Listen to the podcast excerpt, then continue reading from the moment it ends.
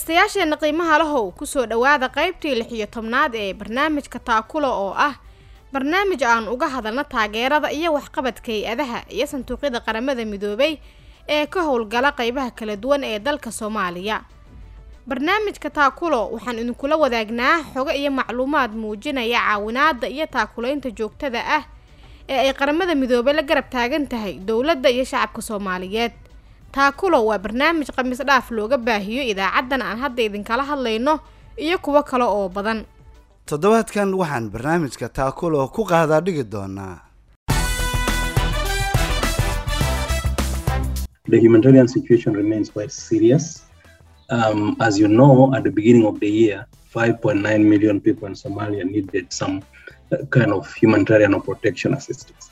Needs have increased.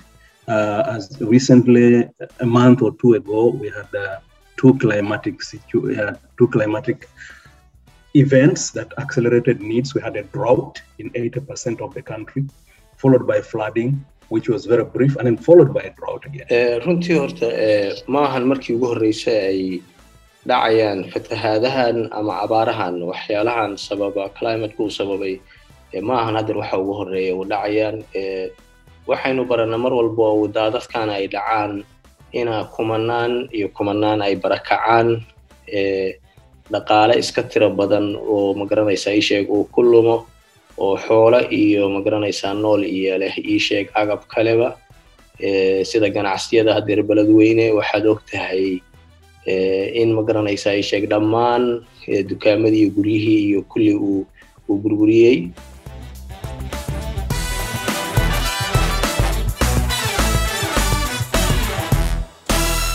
codadkaasi aad maqlayseena dhegaystayaal waa horudhaca waraysi aan la kala yeelanay.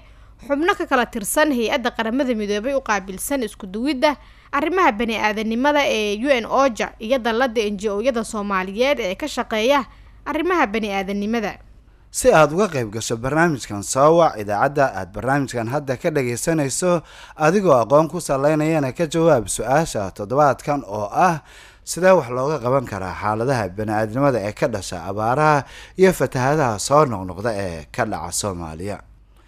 Haddii aad barnaamijkan kala socoto baraha bulshada ee unsom fadlan noo reeb aragtidaada. Waa hagaag dhegaystayaal. Guutaalo intaynaan u gudbin waraysyada barnaamijka bal marka hore xog kooban naga sii taariikhda iyo waxqabadka hay'adda u n oja waad mahadsan tahay fadxi hay'adda u n oja waa hay'adda qaramada midoobay u qaabilsan isku duwidda arrimaha bani-aadnimada waxaana la aasaasay bishii disembar sannadkii kun sagaal boqol iyo koob iyo sagaashankii. Markaas oo dowladaha xubnaha ka ah golaha guud ee qaramada midoobay ay meel mariyeen dhismaheeda si loo xoojiyo jawaabaha caalamiga ah ee wax looga qabanayo xaaladaha deg dega ah iyo sidoo kale masiibooyinka dabiiciga ah ee ku yimaada caalamka dalkeena soomaaliya u n oja waxay ka howlgalaysay muddo aada u dheer iyadoo door muhiim ah ka soo ciyaartay ka jawaabista xaaladaha bani-aadnimo ee ka dhasha abaaraha fatahadaha iyo dhibaatooyinka kale ee ay sababaan khilaafaadyada iyo colaadihii ka dhacay soomaaliya. U n oja waxa ay sanad walba u darban tahay amaba ay u taagan tahay ugurmashada bulshada soomaaliyeed ee ay saameeyaan abaaraha iyo fatahadaha sida joogtada ah ugu soo noqnoqda dalka. Marka runaantii ee howsha u n oja soomaaliya ay ka hayso waa howl aada muhiim u ah.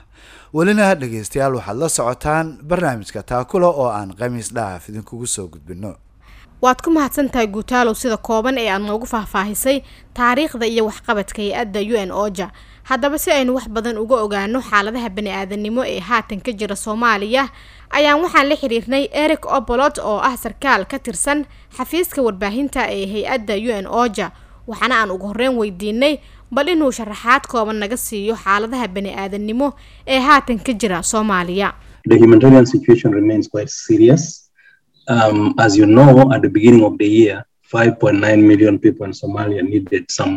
The humanitarian situation remains quite serious. As you know, at the beginning of the year, 5.9 million people in Somalia needed some kind of humanitarian protection assistance. waad ku mahadsan tahay fursadda aad na siisay sida aad og tahay horaantii sanadkan shan dhibic sagaal milyan oo qof oo soomaali ah ayaa si un ugu baahnaa kaalmo bini'aadannimo nasiib darro baahiyaha waa ay sii kordheen sababtoo ah dhowaanahan waxaa dhacay laba dhacdo oo isbeddelka cimilada la xiriira kuwaasoo sii kordhiyey baahida jirta waxaa dhacay abaar saamaysay boqolkiiba siddeetan dalka oo ay daba socdeen fatahaado ku dhuftay qaybo ka mid a dalka. Marka ilaa janawari xaaladda waa ay ka sii daraysay. Saaxiibada ka shaqeeya arrimaha bini'aadannimada waxa ay si xooggan ugu dadaalayaan in ay gaaraan dadka baahiyaha qaba.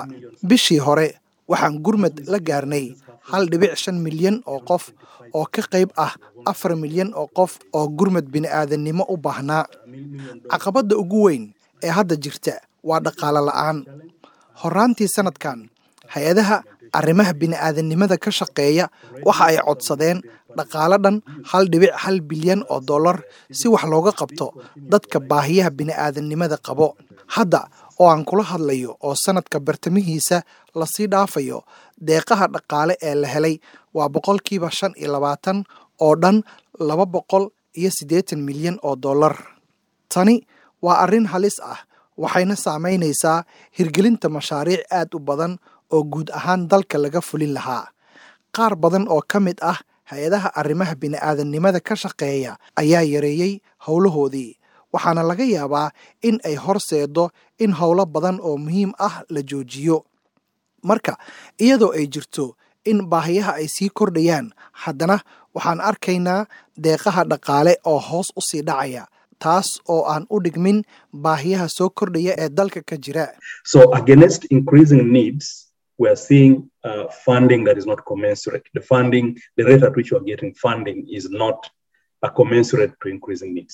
Maxay u n oja ka qabanaysaa arrimahan?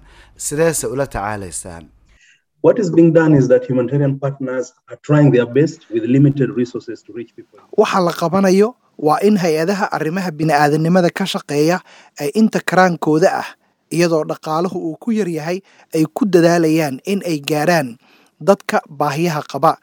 Sida aan hadda kuu sheegay bishii hore waxaan gurmud la gaarnay hal dhibic shan milyan oo qof oo qayb ka ah afar milyan oo qof oo soomaaliyeed oo baahiyaha arrimo bini'aadanimo qaba. Kaalmada dadkaas la gaarsiinayay ayaa isugu jiray raashiin caafimaad biyo nadiif ah nadaafadda nafaqada carruurta hooy iyo waxyaabo kale oo badan. Goobaha aan la tegi karin ee dalka sababo la xiriira colaadaha iyo arrimaha kale ayaa caqabado badan ka jiraan sidii lagu gaari lahaa balse sida guud hay'adaha bini'aadannimada matalaad joogitaan ah ayay ku leeyihiin deegaanada kala duwan dalka oo dhan iyagoo gaarsiinaya kaalmada loo baahan yahay taasoo ka dhigan in gaarsiinta kaalmada goobaha kala duwan ay deg deg ku gaarto. Sida aan kuu sheegayna caqabadda ugu weyn waa dhaqaale la'aan. Haddii hay'adaha arrimaha bini'aadannimada ay haysan lahaayeen dhaqaale ku filan waxaa kaalmo lala gaari lahaa dad aad u fara badan.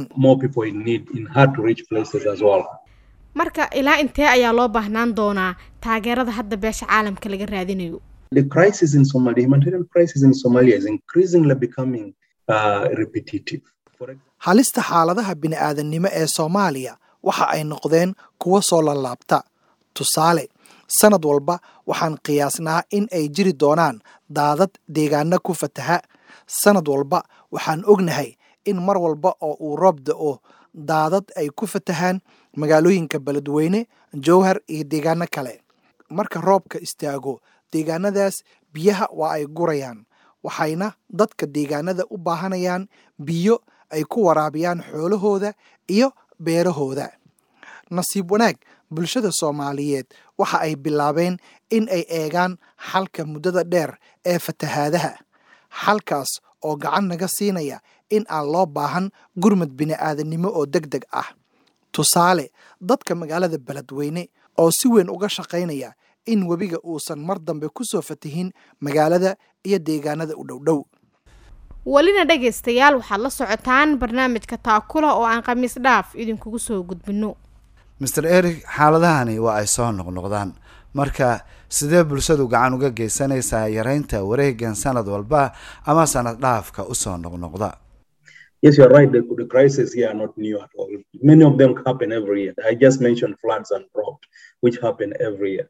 So the humanitarian community is working with the waa sax oo dhacdooyinkan badan waa ay soo laablaabteen in badan oo ka mid ah waxay dhacaan sanad walba waxaan hadda xusay fatahaadda oo sanad walba dhacda hay'adaha arrimaha bini'aadanimada waxa ay la shaqaynayaan saaxiibada deegaanada ka shaqaynaya. Aad buu u mahadsan yahay kaasina dhegeystayaal waxa uu ahaa eric obolod oo ah sarkaal ka tirsan xafiiska warbaahinta ee hay'adda u n ocha soomaaliya oo nooga warbixinayay xaaladaha haatan ka taagan soomaaliya dhinaca kale waxaa isaguna qadka zoomka si toos ah ugu jira cabdirashiid xirsi cumar oo ah isuduwaha dalada enji-ooyada ee soomaalida. Cabdirashiid soo dhawow ugu horeyna bal sharaxaad guud naga sii arrimaha bani-aadnimada ee dalka xilligan iyo waxa aad ka qabanaysaan. Runtii xaalad waxa uu dalka ku jiraa horta ka duwan tii aan horey uga baranay macnaa aan horey u soo baranay markii la eego dhinaca bini-aadamnimada iyo markii la eego dalkii oo dee xaalado doorashaya isaga jira. Taa waxaa sii dheer oo ayadana dee sanadkan iyo sannadkii ka horreeyay ba inagu cusbaa maadaama dee humanitarian agenciesku ay horay arrimaha humanitarianka ay keliya dhinaca climateka iyo dhinaciisa keliya ay ahaayeen. Haddeer waxaa moodaa covid nineteen inuu noqday another problem kale oo runtii aad moodid. Programmadii humanitarianka ahaa iyo ama fankii dhammaan saameeyey si guud dhammaan u saameeyey runtii xaaladdu waa xaalad noocaasa waana xaalad aad moodid. Markii saddexdaa wax la eego gudaha soomaaliya inay tahay xaalad xaaladihii hore ka duwan. Cabdirashiid qaybo badan oo ka mid ah dalka waxaa ku fatahay webiga. Dad badanna way ku barakaceen. Marka waa sidee saameynta fatahaaduhu ku yeesheen dadka barakacayaasha ah? Runtii horta maahan markii ugu horreysa ay dhacayaan fatahaadahan ama abaarahan waxyaalahan sababa climateka uu sababay maahan haddeer waxa ugu horreeya uu dhacayaan. Waxaynu barana mar walba oo daadadkan ay dhacaan ina kumanaan iyo kumanaan ay barakacaan dhaqaale iska tiro badan oo ma garanaysaa iisheeg uu ku lumo oo xoolo iyo ma garanaysaa nool iyo leh iisheeg agab kaleba. Sida ganacsiyada haddeer beledweyne waxaad og tahay in ma garanaysaa iisheeg dhammaan dukaamadii iyo guryihii iyo kulli uu burburiyey. Saameyn weyn buu dhinacii dhaqaalaha iyo dhinacii nolosha bini'aadanka iyo xoolahaba uu runtii ku sameeyey. Waxaa taa u sii dheer xaaladda haddeertan lagu jiro aan markii hore aan xusay oo ah covid nineteen oo noqday dhibaato kale oo adduunka uu haddeertaan baranahayo ha ahaato qaabkii loo gaarsiin lahaa gargaarka oo adkaanaya maadaama uu cudurkaanay ina baray isku socodkii oo la xakamaynayo iyo waxyaalo badan oo la xakamaynayo waxaa moodaa marka sidii hore oo dadka wax loo gaarsiin jiray inay ka adag tahay sida maanta wax loo gaarsiiyo. Markaasi markay wax ka adkaadaanna waxaa dhaba dad badan oo la gaari lahaa ina la gaari waayo oo ay halkaasi ama ma garanaysaa dayac ama inay noloshooda iyo ku waayaanba ay dhacdo? Marka maxay tahay in la sameeyo si looga hortago xaaladaha bani-aadanimo ee soo noqnoqday? Runtii waxaan meesha aanan marna ka marnayn horta in cid walba ay og tahay arrimahan soo noqnoqonaya iyo sababaha keenaya. Dhinaca dowladda iyo dhinaca hay'adaha gargaarka bixiya labaduba si iskula mida ayay u arkaan waxaana moodaa inaanan waxba la akranayn laakiin ay tabartu iyo hadba ay ku dhigayso wixii la heli karo. Waxayna u baahan tahay runtii way iska caddahay. Markii discussionada noocaana oo kale su'aasha noocan oo kale laga hadlayo cid walba oo ay u muuqataa inay u baahan tahay waxyaalo raaga ama investment raaga in loo helo si cawaaqibka ay reebtay abaartaas ama waxyaalaha dhacayo humanitarianku sababaya in lagu ma garanaysaa iisheeg lagu lagu guuriyo oo lagu ciribtiro. Aad buu u mahadsan yahay kaasina dhegaystayaal waxa uu ahaa cabdirashiid xirsi cumar oo ah isku duwaha dalladda enji-ooyada soomaaliyeed ee qaabilsan arrimaha bani-aadanimada oo barnaamijka taakulo u warramayey welina dhegaystayaal waxaad la socotaan barnaamijka taakulo oo aan khamiis dhaaf idinkugu soo gudbinno si aad uga qayb gasho barnaamijkan soo wac idaacaddan aad hadda barnaamijka ka dhagaysanayso adigoo aqoon ku salaynayana ka jawaab su'aasha toddobaadkan oo ah sidee wax looga qaban karaa xaaladaha bani-aadnimada ee ka dhasha abaaraha iyo fatahadaha soo noqnoqda ee ka dhaca soomaaliya? Haddii aad barnaamijkan ka dhagaysanayso baraha bulshada ee unsom fadlan noo reeb aragtidaada intaas ayaan dhegaystayaal ku soo gabagabeyneynaa qaybtii lix iyo tobnaad ee barnaamijka taakulaha oo aan maanta uga hadlaynay taariikhda iyo waxqabadka hay'adda u n oja iyo arrimaha bani-aadanimada ee ka jira dalka soomaaliya. Tan intaan dib uga kulmi doonno barnaamijkan kiisa xiga waxaannu idinku dhaafaynaa sidaas iyo nabadgelyo